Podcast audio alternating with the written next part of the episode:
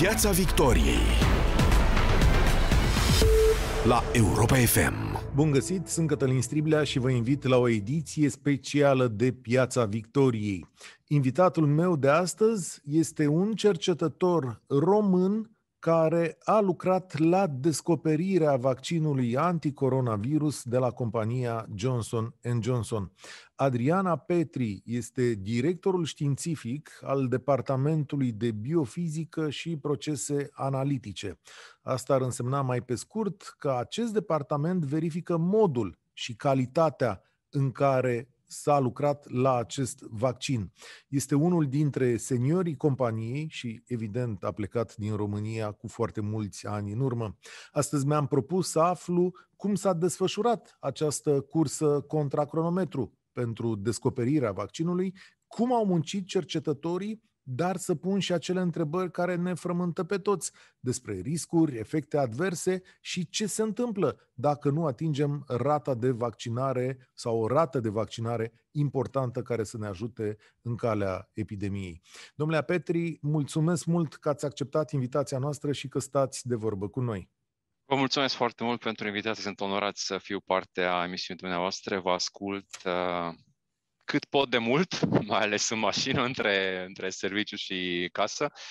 Și uh, mă bucur că avem uh, o oportunitate să discutăm și pe niște teme concrete. De multe ori simțeam așa un impuls să intervin, din păcate este aproape imposibil să se intervină în misiunea dumneavoastră, e, e, e o coadă imensă, e mai ceva decât uh, la vaccinare, dar uh, iată că în, în final avem o oportunitate să discutăm mai în detaliu. Eu mă bucur foarte tare să cunosc un român care lucrează pentru una dintre marile invenții ale lumii în care trăim. Dar până când să ajungem acolo, m-am uitat un pic pe CV-ul dumneavoastră. Eu o să spun niște lucruri, dar după asta o să, vă, o să vă întreb mai multe. O să spun niște lucruri așa cum sună în prezentarea dumneavoastră ca să înțeleagă ascultătorii mai bine cu cine stăm de vorbă. Așadar, Adriana Petri este un cercetător de origine română cu o parte de școală în România, dar după asta a făcut școală și în Statele Unite, iar astăzi se ocupă, și aici este o înșiruire, domnule Petri, unde simțiți nevoia să interveniți, sau să mă ajutați, trebuie să o faceți, că este absolut obligatoriu. Deci, Adriana Petri este expert în biofizică și analitică da? și, anal- și analiza biofizicii și uh, este unul dintre oamenii care știe să lucreze și um, cu tehnologii care au nivel de operă de artă, da? deci cu tehnologiile cele mai avansate din lumea asta în bioanaliză. Da? Este un om care lucrează în laboratoare bioanalitice și una dintre experiențele sale sau o parte din experiența sa este, aici va trebui să-mi explicați din engleză pentru că deși aș putea să traduc termenul, nu-l stăpânesc exact, este vorba de protein folding, adică cum împachetați proteinele domnule Apetri, în ceea ce privește bolile neurodegenerative. Deci, ce, ce faceți aici? Care-i, care-i uh, calitatea dumneavoastră?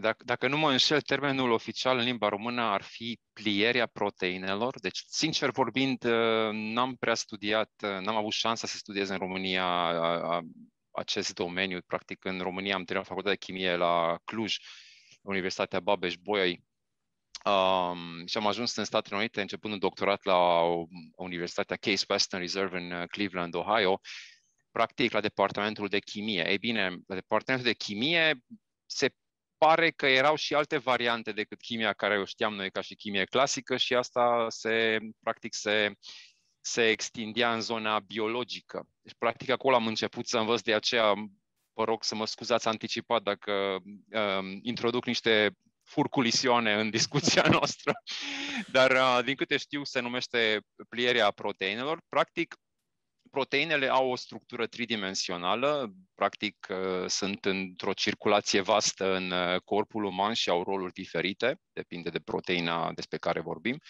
pot să fie enzime, de exemplu, clasă de proteine, proteine care funcționează, care au diverse roluri în anumite procese de legare a metalelor și mai departe. Deci, practic, au o anumită funcție în organismul nostru. E bine, această funcție este în general uh, satisfăcută doar într-o formă forma nativă, normală, cum ar veni a acestor proteine. Ei, ce se întâmplă în bolile neurodegenerative? Aceste proteine o iau razna, cum se spune. Deci, da. uh, unii, unii cercetători au un japonez chiar a numit uh, aceste proteine care sunt uh, prezente în bolile neurodegenerative ca și un uh, demented origami. Deci, practic, uh, își schimbă forma, își schimbă funcția și, practic, uh, încep să-și facă de cap.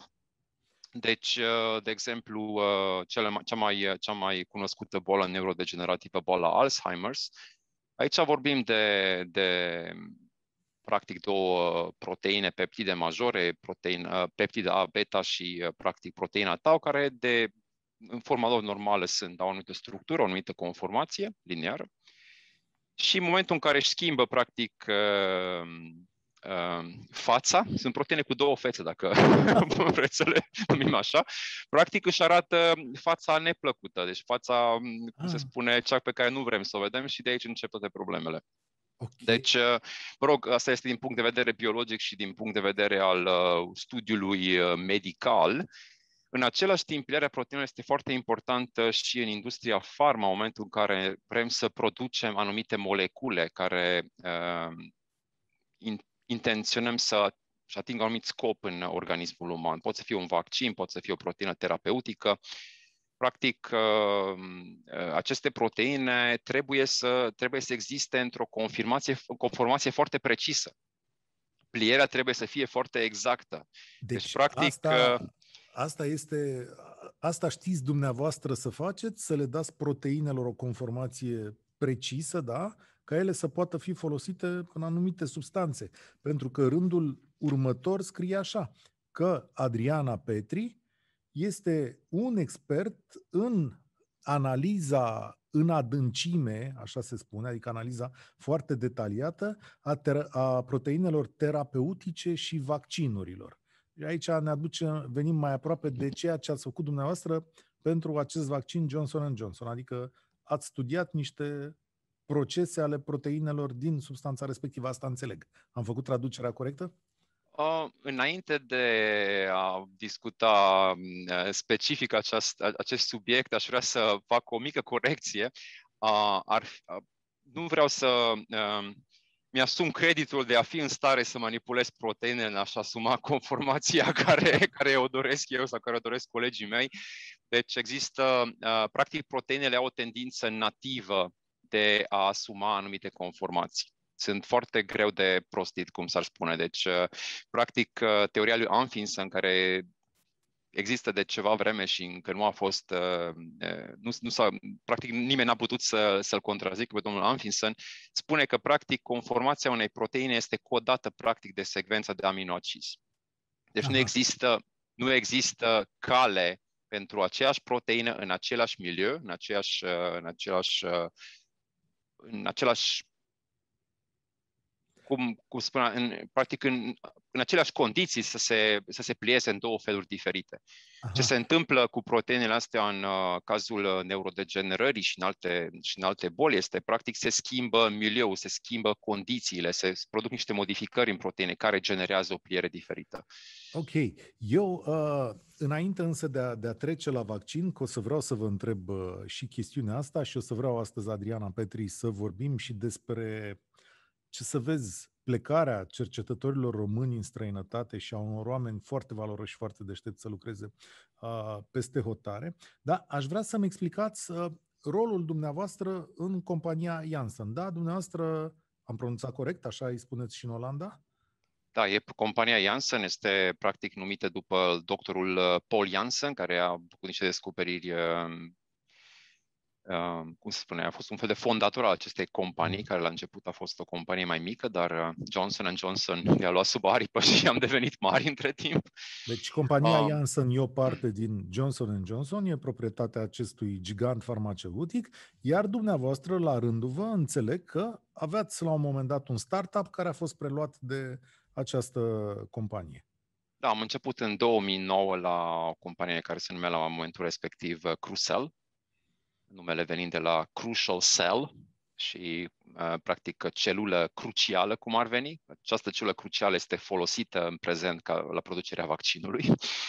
Uh, și, într-adevăr, Johnson Johnson ne-a achiziționat uh, doi ani mai târziu și, practic, uh, de atunci uh, pot să mă consider ca și parte a companiei angajat al companiei Johnson Johnson, corporatist, cum se spune. Și în momentul de față sunt um, traducere liberă director științific al grupului de biofizică și procese analitice. Mă rog, aproximativ cred că am tradus corect um, denumirea grupului. Deci și... sunt, sunteți unul dintre seniorii companiei din Olanda, înțeleg în momentul acesta, și responsabil pentru care parte a vaccinului, că și asta e important. Deci, practic, noi suntem într-un departament de dezvoltare a vaccinului, deci suntem în uh, așa numitul Research and Development, deci cercetare și dezvoltare. Și grupul nostru, uh, deci focusul principal, principal al grupului nostru este uh, uh, procesul bioanalitic. Deci, practic, uh, noi ne asigurăm, trebuie să ne asigurăm că proprietățile acestui vaccin sunt exact așa cum trebuie să fie la fiecare pas în procesul de uh, producție. Mă rog, procesul de producție se validează practic ceea ce noi uh, considerăm că este important. În procesul de dezvoltare noi stabilim care sunt parametrii care trebuie studiați, care sunt parametrii care sunt importanți pentru acest vaccin ca să fie funcțional, ca să nu uh, ca să fie stabil în timp și practic ca să-și îndeplinească toate atribuțiunile care le considerăm necesare. Deci, cum... deci e un, practic ca și cum, să zicem așa, din punct de vedere calitativ și cantitativ, ca și cum luăm o lupă și ne uităm la mm, vaccinul, la molecula respectivă din toate unghiurile posibile. Deci pentru vizualizare chiar am în spatele meu o, o poză, o, o schemă a vaccinului nostru.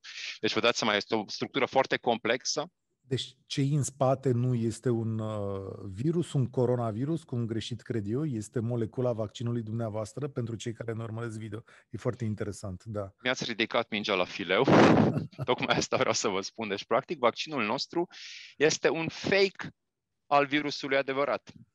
Deci, uh, probabil așa se poate explica cel mai ușor uh, cam ce este vaccinul nostru. Deci, uh, vaccinul nostru este o moleculă care arată ca și cum ar fi un virus adevărat, uh, cu două modificări esențiale.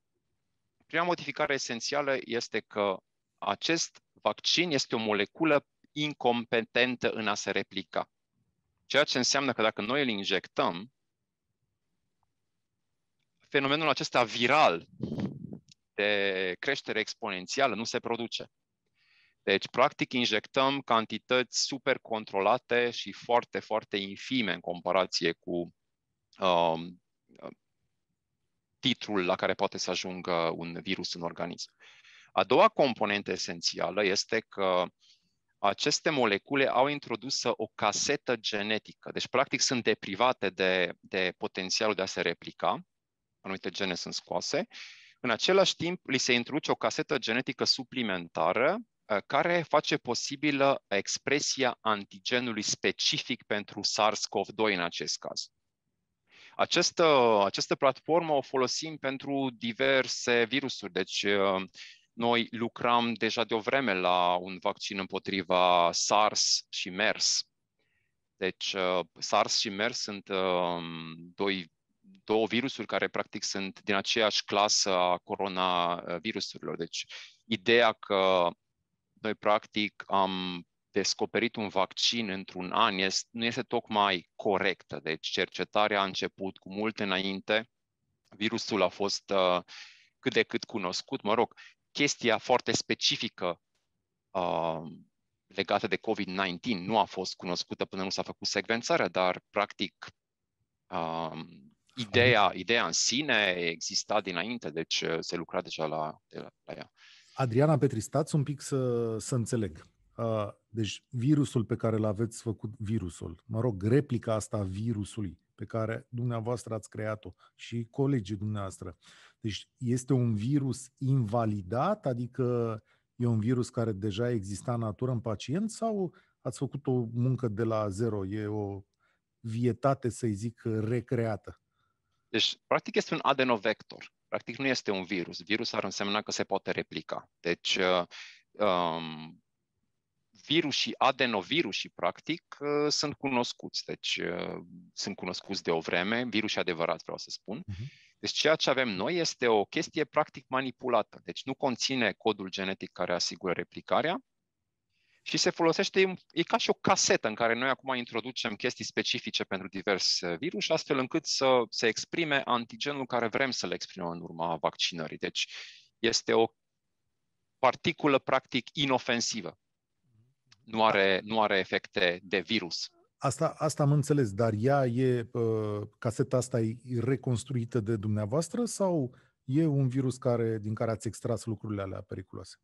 Deci cu, cu cunoștințele care le-am avut din, uh, din lumea adenovirusilor, practic uh, e rezultatul unei cercetări de pf, mai mult de o, un deceniu în compania noastră, deci această platformă Adeno. Deci noi lucrăm acum, avem, de exemplu, adeno nostru numește adeno 26, sunt anumite, varia, anumite alte forme de adeno cu alte coduri, cum s-ar spune. Deci e o muncă de optimizare continuă a acestor uh, particule.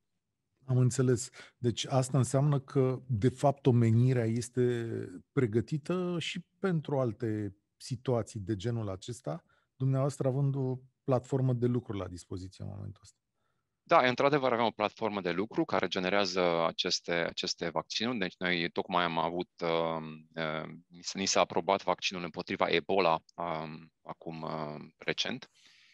Um, deci e un alt vaccin care folosește aceeași platformă, este tot un adenovector, dar în acest caz avem o casetă inclusă pentru Ebola și avem alte proiecte în derulare care sunt chiar avansate uh, acest punct de vedere dar care se produc la nivel de, cum să spune, maraton, nu de sprint. Momentul corona a fost un sprint. Haideți să ne povestiți un pic, uh, Adriana Petri. Stați să fac acest anunț pentru cine a intrat mai târziu pe frecvență. Sunt cu Adriana Petri, cercetător român care a lucrat la uh, producerea vaccinului Johnson Johnson. Hai să, să ne spuneți cum a fost printul acesta. Deci, practic, undeva, dumneavoastră, bănuiesc că în lumea dumneavoastră, în decembrie 2019, ianuarie 2020, trebuie să fi văzut, să fi auzit veștile din China legate de uh, acest virus. Ce se întâmplă mai departe, din punctul în care auziți despre existența unui astfel de virus?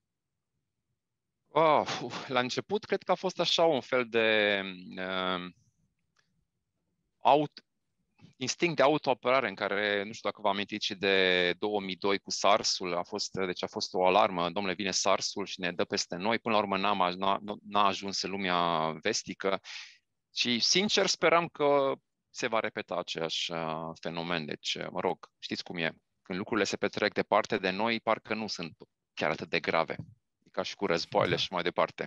Dacă până nu le simțim pe pielea noastră, nu ne dăm seama de gravitatea lor. Ei bine, uh, până la urmă s-a îngroșat gluma cum ar veni uh, și prin uh, februarie, practic, a devenit, a devenit panică totală, ca și peste tot în lume. E bine, noi am fost așa, într-un fel, între Ciocan și Nicovală, pentru că am avut acest proiect nou care a fost decis și început în aceeași zi, cum s-ar spune. Deci, um, uh, s-a luat o decizie, acum este momentul să intervenim și să facem ceva, asta este rolul nostru, acum trebuie să ne demonstrăm menirea.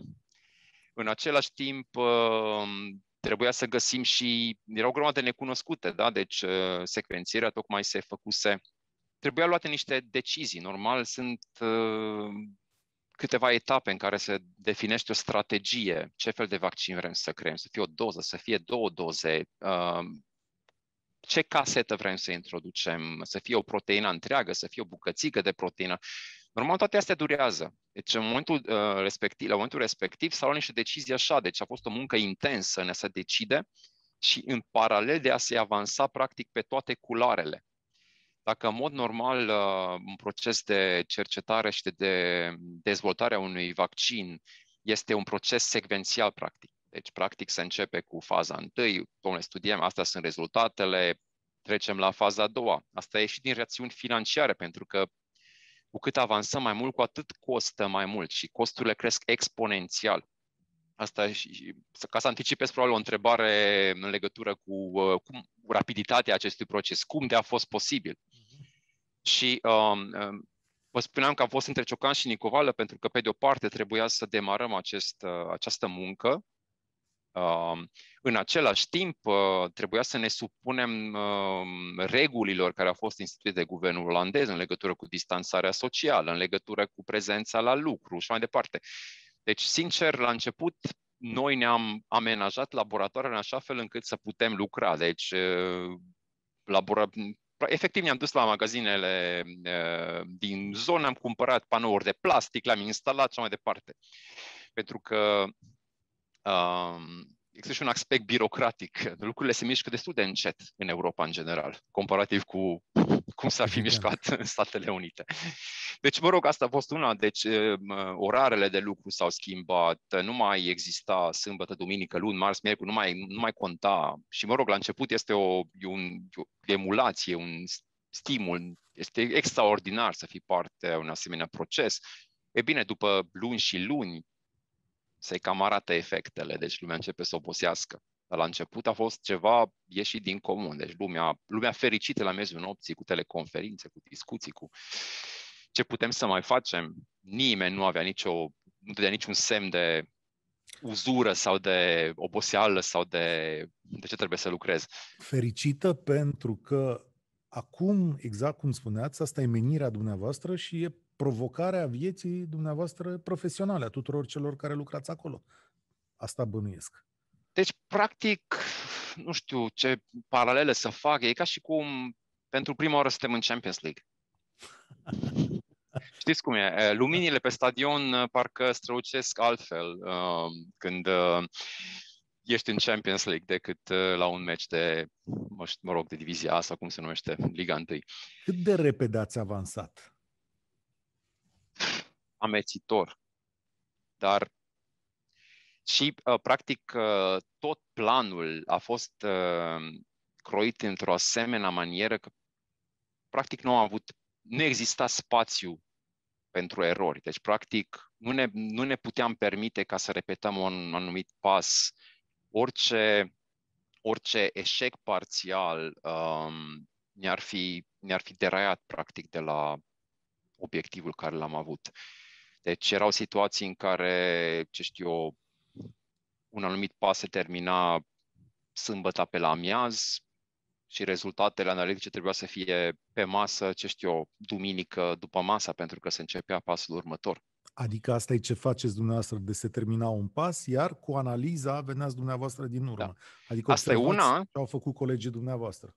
Asta e una, dar uh, practic, uh, mă rog, sună un pic trivial dacă, dacă aș spune, oare, analizăm. Nu analizăm pentru că metodele respective, deci um, vorbim de niște macromolecule care sunt și într-un anumit mediu, depinde de faza procesului, deci aceste macromolecule nu sunt doar într-o soluție tampon normală, de multe ori e, e un mediu chiar complicat.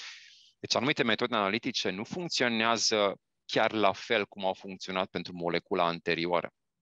Și am avut chiar niște cazuri în care am avut uh, uh, vreo două zile intense de a adapta metodele de analiză, de a de cumva uh, fi în stare să detectăm moleculele astea în spatele unui background care nu era prezent, să zicem, uh, la moleculele cu care lucrasem anterior.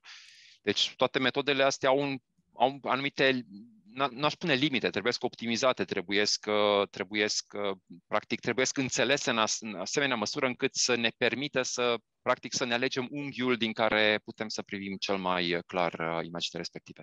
Au fost momente de descurajare? Descurajare, probabil nu descurajare, dar au fost momente de, mm, cum să spun, de, mm, de stres Descurajat nu am fost niciodată, știam că vom uh, reuși până la urmă, dar uh, există stres când vezi că ceva nu merge și problema trebuie rezolvată până mâine sau până Ap- poimine. Apropo, e un vaccin greu de făcut spre deosebire de altele? Adică ce ați făcut aici?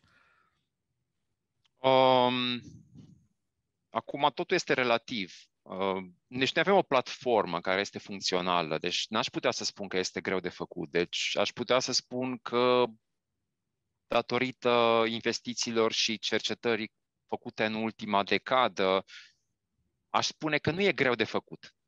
Dar e un pic relativ. Ceea ce spun e un pic relativ. E un pic așa, probabil, uh, uitând toate problemele care le-am avut în fazele de cercetare cu ani și ani în urmă.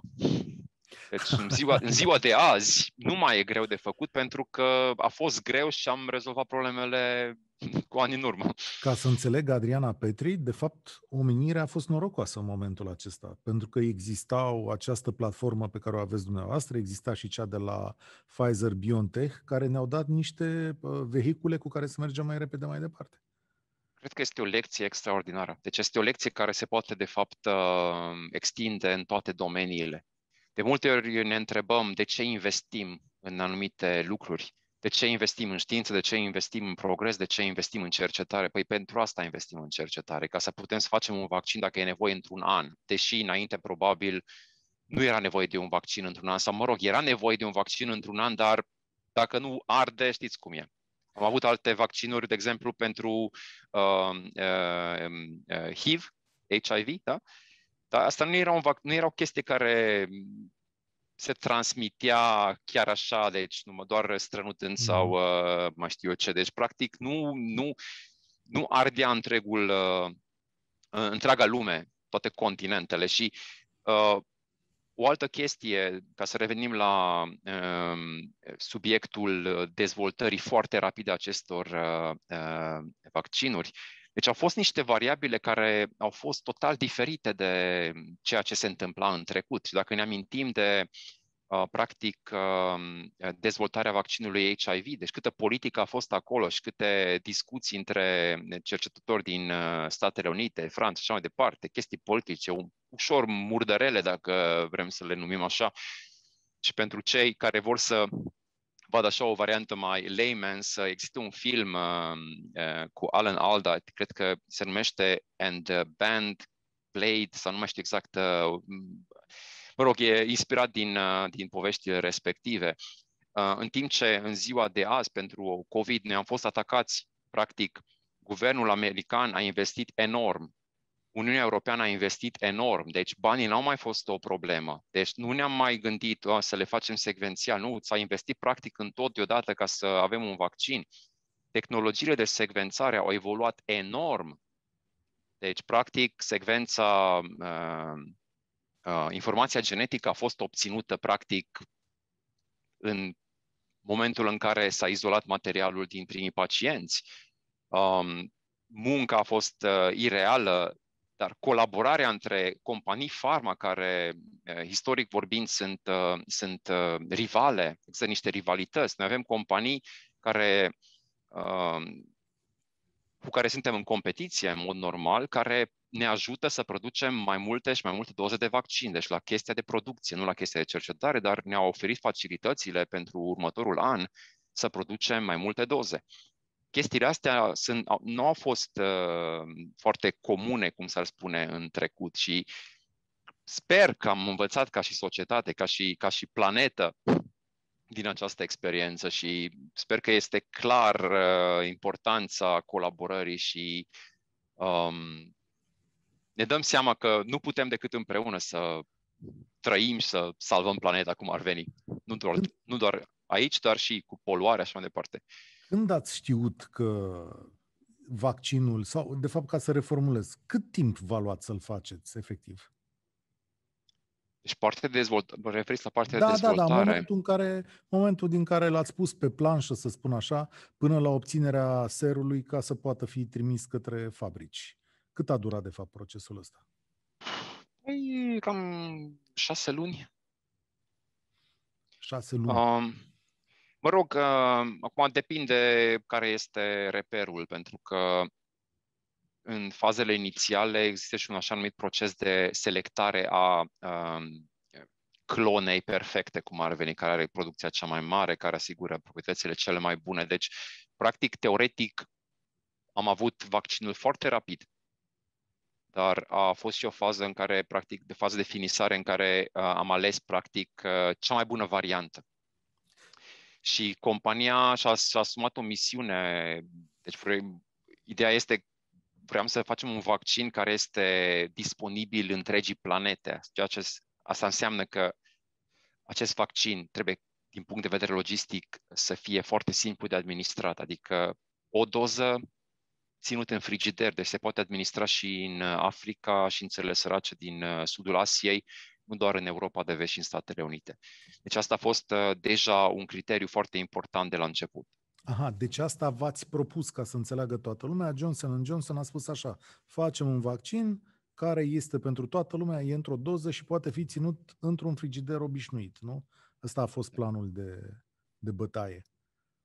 Cam așa. Da, se obișnuiește, nu-mi dau seama, dar știți cum noi ne uităm la filme, cercetătorii de calibrul dumneavoastră testează vaccinul ăsta și pe propria piele în momentul în care sunt uh, cu lucrurile gata? Întreb și eu ce se întâmplă acolo. M-ați lovit într-un uh, punct dureros nu știu dacă țineți minte, pe vremea, pe vremea uh, eram în școala generală, ții minte, și luam câte un vaccin și dacă ne atingea cineva, spuneam, mai lovit tocmai în vaccin. Da, da, da, da. Și uh, ce vreau să spun, uh, deci e o chestie chiar dureroasă și mă aduce la, um, nu știu, poate facem și așa o, o, un, o punte către România versus Olanda. Deci, uh, eu încă nu am avut șansa să mă vaccinez. Colegii mei încă nu au avut șansa să se vaccineze dacă nu au avut cumva o condiție care le-ar fi uh, uh, asigurat acest uh, numit privilegiu. Deci, în Olanda, ritmul de vaccinare este incredibil de lent. Să spunem așa că nu vă puteți înscrie, ci de fapt guvernul vă cheamă pe fiecare cetățean la un anumit moment care nu e foarte clar, ca să vă vaccinați după dorință, dacă vreți sau nu. Exact, asta este una la mână, dar chestia dureroasă este că, virgulă, compania noastră a cerut guvernului olandez oarecare prioritate pentru angajații firmei, pentru că lucrăm la acest vaccin și, practic, aș spune că există un interes ca să fim vaccinați ceva mai rapid, ca să fim siguri că putem să lucrăm în continuare. Uh-huh, uh-huh. Ei bine, această cerere a fost uh, declinată politicos și ne așteptăm, stăm la coadă. Ce straniu. Am da. uh, cunosc oameni care s-au dus în România să se vaccineze, deci uh, uh, vă rog, am și eu o sugestie, probabil uh, așa, așa în spirit de glumă cum ar veni, probabil guvernul României ar trebui să-și exprime îngrijorarea în legătură cu situația din Olanda și alte țări din vest. Știți, dacă ar fi fost invers, sunt convins că unele guverne ar fi deja îngrijorate ce, pentru... ce straniu este ce îmi povestiți, pentru că sigur în România o parte dintre noi se vor gândi așa, domnule, dar dacă lucrați acolo, ce nu găsiți o doză în frigider? Că doar nu vi le numără nimeni pe toate, Adriana Petre. Sigur aveți uh, o doză în frigiderul de la serviciu, nu? Uh, orice fabrică A, se... Eu nu am nicio doză, deci nu am nicio doză care a fost oficial, uh, uh, cum ar veni, uh, bifată ca și cum ar fi în regulă pentru administrare. Deci noi nu lucrăm cu doze, în primul rând, doze de producție, deci noi suntem mhm. în uh, research and development, dar oricum, deci asta ar fi deja o chestie total ilegală și, mă rog, putem glumi, dar nu e cazul să asta o considerăm uh, nici măcar aproape de realitate sau aproape mm. de o posibilitate. Momentul în care m-ați căutat dumneavoastră, că o să revin la chestiunea asta, mi-ați scris un mesaj pe o rețea socială și uh, mi-ați atras atenția legată de, de câteva mesaje pe care le-am avut nu eu, ci ascultătorii într-o emisiune despre vaccinare. Și erați un pic intrigat, mi-ați spus așa câteva explicații sunt necesare și o să vă pun în acest segment al interviului câteva întrebări pe care probabil și le pune, și le pune toată lumea. Uite, uh, în România se vede clar că vaccinarea încetinește, mare parte din populație are temeri, le, mm, nu știu, sau îndoieli și o să spună așa, o să vă întrebe așa, păi cum, uh, domnule Petri, cum aș putea să am eu încredere într-un vaccin pe care dumneavoastră spuneți că l-ați făcut uh, de la cap la coadă în șase luni? Nu e cam puțin față de cei, știu eu, câțiva ani obișnuiți? Da, deci mă întorc, am, am uh, menționat uh, deja unele, unele variabile care au fost total diferite de vaccinurile care au existat uh, în trecut. Cred că cel mai rapid s-a dezvoltat un vaccin împotriva orionului, a durat patru ani în trecut. Um, dar uh, aceste variabile, în special partea financiară, nu sunt de neglijat. Adică, Mhm. Normal, Oamenii se gândesc la siguranță, adică dacă ați lucrat vreme de, dacă ați lucrat în șase luni, ceea ce altă dată se făcea în, știu eu, în 3-4 ani, uh, e sigur? Adică v-ați, nu v-ați grăbit? N-ați greșit? Că așa Păi, gândești. um, dacă ne grăbeam, probabil că se vedea momentul în care um, organizațiile, deci FDA-ul și um, EMA, uh, agențiile de medicamente din Europa și, de, practic, uh, Federal Drug Administration în Statele Unite au aprobat aceste, aceste vaccinuri. Mă rog, aceste vaccinuri au fost aprobate în urma unor teste. Deci probabil că dacă ne-am fi grăbit și am făcut munca de mântuială, testele respective la final ar fi arătat acest lucru și aceste teste la final sunt făcute exact la fel ca și pentru orice alt vaccin. Deci, de exemplu, în momentul în care se produce un, uh, uh, o șarjă, cum ar veni un batch de, de vaccin, acest vaccin este analizat în uh, laboratoarele de uh, control uh, calitativ, cred că se numesc, Mhm. de QC, exact ca și vaccinul care a fost dezvoltat 10 ani de zile. Deci nu există nicio diferență. Testele clinice, deci uh, am avut un eșantion, deci Johnson, vaccinul nostru a fost făcut pe un eșantion, testul clinic, uh, faza 3 a fost pe un eșantion de în jur de 50.000 de oameni din, din categorii diverse. Um, um, asta este o altă chestie care nu trebuie să o uităm. Până în momentul de față am avut vaccinate, nu știu exact numărul acum, dar cred că sunt, cred, mă rog, cred că suntem peste 10 milioane doar vaccinul nostru. Au fost unele efecte secundare, deci au fost câteva cazuri, cred că, nu mai știu, cred că era cam la 1 la 1 milion. Și niciodată nu putem exclude 100% apariția unui efect secundar. Asta nu este posibil pentru nimic, asta nu este posibil nici pentru un aliment nou pe care cineva îl consumă la un moment, la un moment dat, pentru că avem o combinație, avem ceva în organismul nostru care în combinație cu ceva străin care ne este intrus în organism, există o șansă infimă ca ceva să se producă. Dar dacă punem în balanță efectele COVID și efectele astea 1 la un milion, cred că nu este foarte greu de decis unde sunt riscurile mai ridicate. Asta răspunde la următoarea mea întrebare, care era de natura aceasta.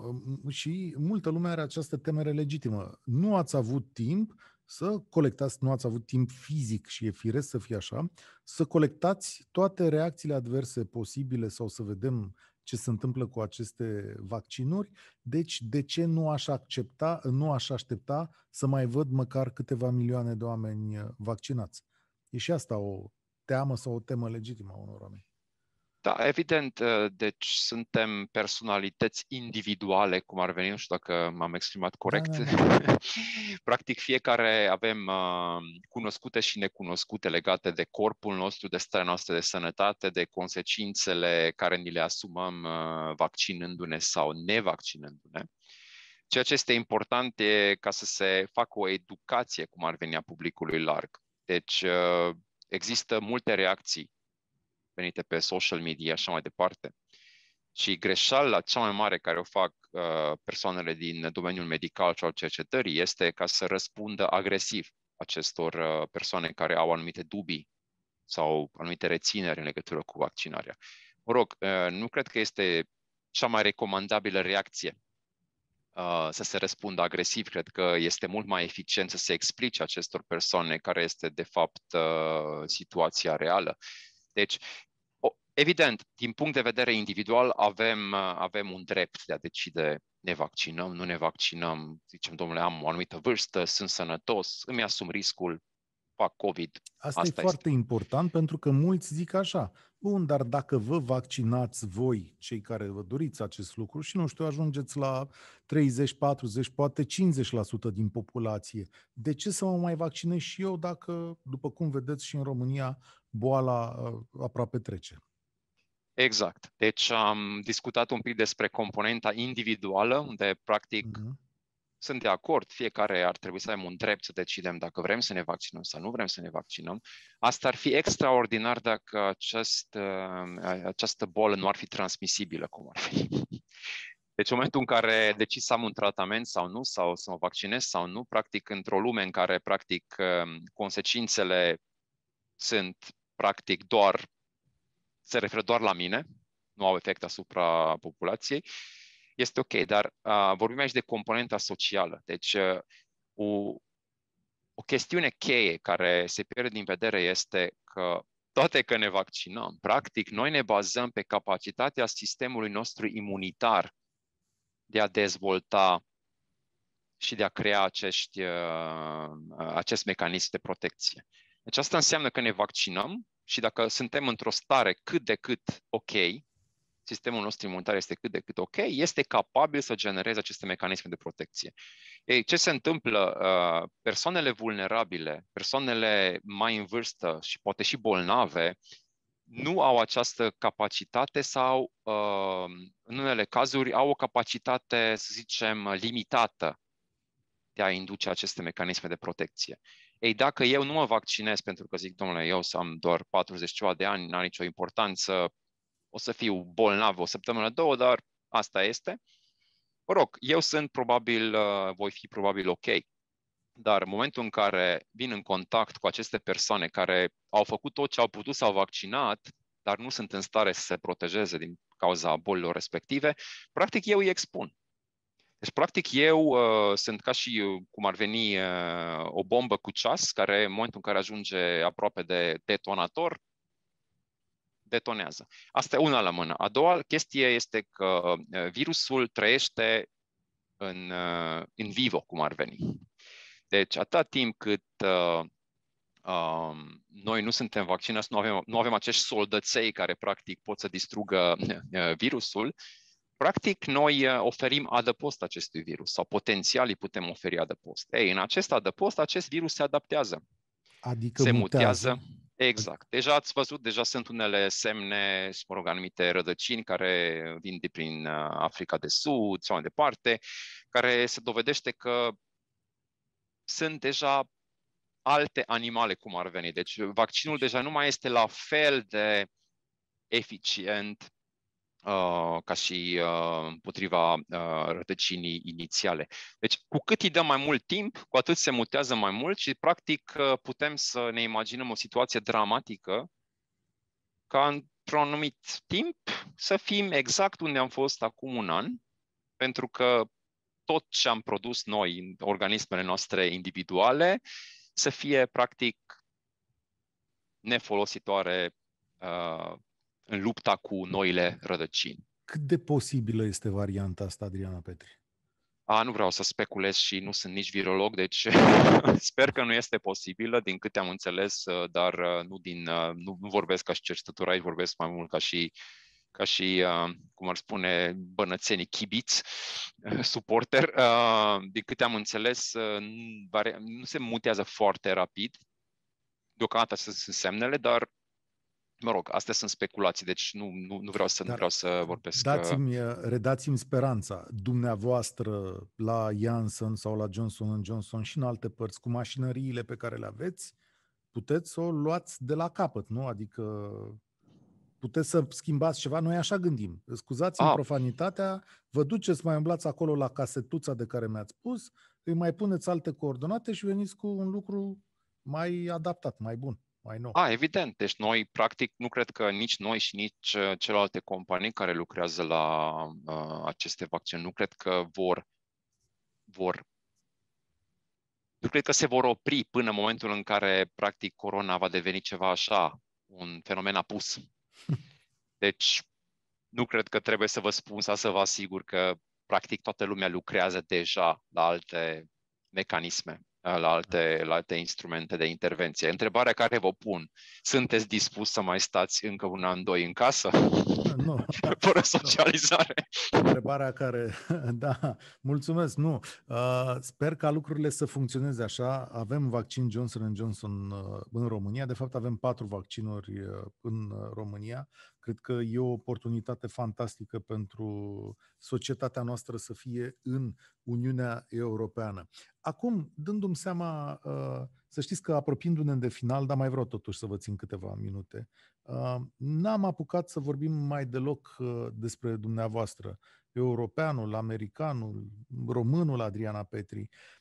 Îmi dau seama din ce îmi povestiți și la ce nivel lucrați că slabe șanse vreodată să mai veniți în România, adică să munciți aici. Poate dacă vreți să aveți o pensie frumoasă la dumneavoastră la Târgu Mureș, dar uh, altă idee n-aș vedea, nu?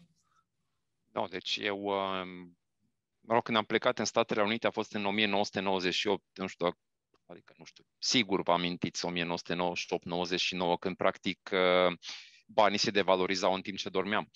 Um, ții minte că veneam de la București când dusem un test, uh, test de engleză pentru, uh, pentru a fi acceptat uh, în Statele Unite. Practic, se oprise se opriseră toate tranzacțiile valutare pentru că se prăbușea leu.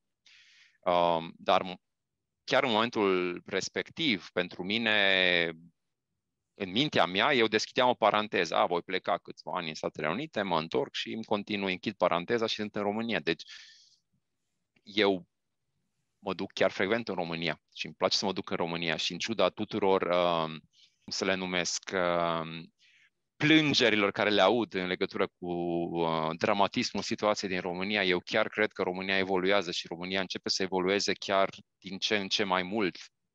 Asta este o privire din exterior, evident, nu este o privire din interior. Este evident că România progresează, poate nu atât de repede pe cât ne-am dorit noi sau pe cât am sperat. Exact. Asta e... exact.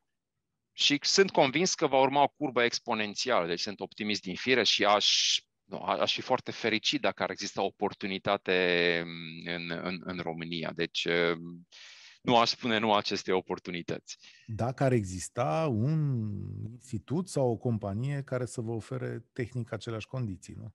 Mă rog, acum ne, ne, ne discutăm despre România. Practic, cercetarea medicală în toată lumea asta este concentrată între anumite centre. Deci, practic, Statele Unite este un centru care probabil este primul cel mai dezvoltat centru din acest punct de vedere, în, uh, din punct de vedere academic, dar și uh, uh, farmaceutic. Dar chiar și în Europa, practic, e un centru puternic în uh, Elveția, practic, în zona Basel, care, practic, are o grămadă de companii. Și mai sunt câteva țări care mai au așa niște nuclee care chiar se focusează pe cercetare și dezvoltare. Deci majoritatea țărilor europene au fabrici de producție, fabrici de generice și așa mai departe, dar nu au uh, practic certere de cercetare. Deci nu e o chestie românească cum ar veni. Deci eu cred că ar fi chiar o greșeală ca România să se apuce acum să practic să să acorde atenție tuturor sectoarelor. Cred că am fi mult mai bine dacă ne-am alege ce știm noi să facem. Hai să pompăm banii în domeniile respective. Sunt, uh, sunteți, aveți colegi uh, români acolo? Adică sunt mulți români în uh, mediul dumneavoastră? Uh, în Statele Unite erau, eram mai mulți, chiar aveam o comunitate, o mică comunitate, deci practic chiar foști colegi de la, de la Cluj, majoritatea, uh, timpul uh, studiilor doctorale. Aici am mai puțin, deci am, am, am câțiva colegi din, din, din România, dar nu foarte mulți. Deci suntem nu suntem reprezentați cantitativ foarte, foarte bine, dar calitativ suntem reprezentați chiar foarte bine. Deci colegii mei din România sunt chiar, uh, se ridică, cum s-ar spune, la, la, la, un, la un nivel care ne face cinste. Îmi dau seama din poziția dumneavoastră de uh, senior director al unui departament din compania Janssen că românii sunt uh, foarte valoroși și foarte bine priviți în același timp. Da, deci, în punctul meu de vedere, nu știu, în, ulti, în ultima vreme, parcă gândesc mai puțin așa român, englez, canadian. Mm. Avem un grup internațional foarte, foarte, foarte valoros. Uh, și românii nu sunt mai buni, nu sunt mai răi. Deci, practic, suntem, suntem in the game, cum ar veni. Deci... Uh, de ce râd? Ați făcut doctoratul, doctoratul l-ați făcut în Statele Unite, nu? Da. La, la care dintre universități? La deci am făcut doctoratul la Case Western uh, și după aceea am uh, făcut studii postdoctorale la Yale, uh, dar uh-huh. practic pe un uh, fellowship de Howard Hughes, uh, Medical Institute. Uh, uh, deci acest institut medical practic este uh, mă rog, uh, deci profesorii care sunt la Howard Hughes sunt by invitation, deci sunt invitați practic să primească bani de la Howard Hughes. Și uh, acolo am învățat unele chestii foarte importante care, practic, uh, încerc să le aplic cât mai mult în, uh, în zi, ziua de azi. Deci, Howard Hughes erau, uh, erau uh, deci stimulau, practic, uh, cercetările uh, nebunești. Deci ei nu vroiau uh, să publice 20 de articole, 30 de articole, deci ei vroiau proiecte cât mai riscante și dacă unul dintre 100 reușeau, erau practic invenții care Epocale. Spune, epocale. epocale. Și asta este și o chestie care, care, nu știu, deci asta ar fi o, o rețetă, mă rog, eu discut acum foarte, foarte liber pentru că nimeni nu o să mă tragă la răspundere, nu sunt politician, dar cam asta, cred că asta ar ajuta România în momentul respectiv. Niște, niște decizii, domnule, așa e corect. Hmm. Și am niște exemple care tot timpul stau uh, cumva um, în, în cap și nu, nu știu, nu, nu le înțeleg efectiv. De ce nu se taie cum ar veni în carne vine în anumite, în anumite sectoare? Dați-mi un exemplu ca să știu. Păi, la... uh, să vă dau două exemple. Deci mi se pare că statul e în război cu privatul. Deci mi se pare că statul ucide privatul cu, uh, mă rog, sunt multe exemple aici cu mhm. salariile de la stat, cu uh, birocrația de la stat, cu uh, împachetarea pe, practic a sistemului în care toți prietenii și familia um, stau la căldură la stat, cu, cu medicii care lucrează la stat, dar au și un cabinet privat, cu uh, cu finanțarea de la stat a sportului profesionist, în timp ce sportul de masă este lăsat practic în aer liber și la propriu și la figurat, adică mă plimbam prin, uh, prin diverse orașe din România și vedeam terenuri de sport în calitate extraordinară, cu lacăt și cu uh, un anunț cu număr de telefon. Dacă dorești să rezervi acest teren de fotbal, plătești nu știu cât pe oră. Adică plătitorul de taxe plătește ca să facă sport și primăria sprijină cluburi private sau, mă rog, e ceva... Cluburi nu care nu mai sunt private, da. Eu sau, mă rog, nu mai sunt private. Deci e, e ceva... E o universități dubioase care sunt finanțate de la stat, universități care sunt catastrofale în performanță. De asta râdeam că nu mi-am explicat râsul de mai devreme. Știți că în România aveți o grămadă de colegi doctori și nu știu ce impresie îi face unui cercetător cu atât de mare experiență și în Statele Unite și în Europa, care contribuie la o chestiune epocală, să vadă câți doctori are România. Și știți toate scandalurile de aici, uh, plagiate, uh, mă rog, uh, diplome fără măsură. Cum le vede un om care s-a spetit muncind uh, în școală? Deci cred că pentru mine este mai puțin gravă situația, adică pe mine nu mă afectează chiar atât de mult. Cred că cei afectați foarte mult sunt cei din România care chiar și-au făcut un doctorat pe cinste, cum ar veni. Deci am avut profesori extraordinari la Cluj. Nu toți, evident. Erau, am avut niște profesori care erau, cum spun eu, spuma lumii academice în momentul respectiv. Am uh, fost colegi care, într-adevăr, uh, au uh, doctorate în România, mă rog, majoritatea s-au cam, au cam plecat, dar mai sunt și prin România, care chiar și-au luat un doctorat pe bune. Um, am, am avut plăcuta experiență de a lucra cu domnul Sedlacek de la, de la Institutul de Biochimie la Academie Română. Deci domnul profesor a, a inițiat un master pentru de elite, cum ar veni pentru uh, uh, în lumea biomedicală, care practic era, mă rog, nu era nu era acreditat masterul respectiv, dar uh, uh, studenții veneau cu o bucurie și o, uh, un elan uh, extraordinar.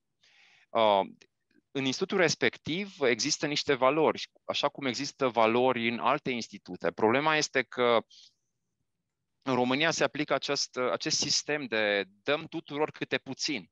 Nu contează cât de bun, sau bă, poate contează un pic și cât de bun ești, dar în același timp finanțăm și non-valoarea.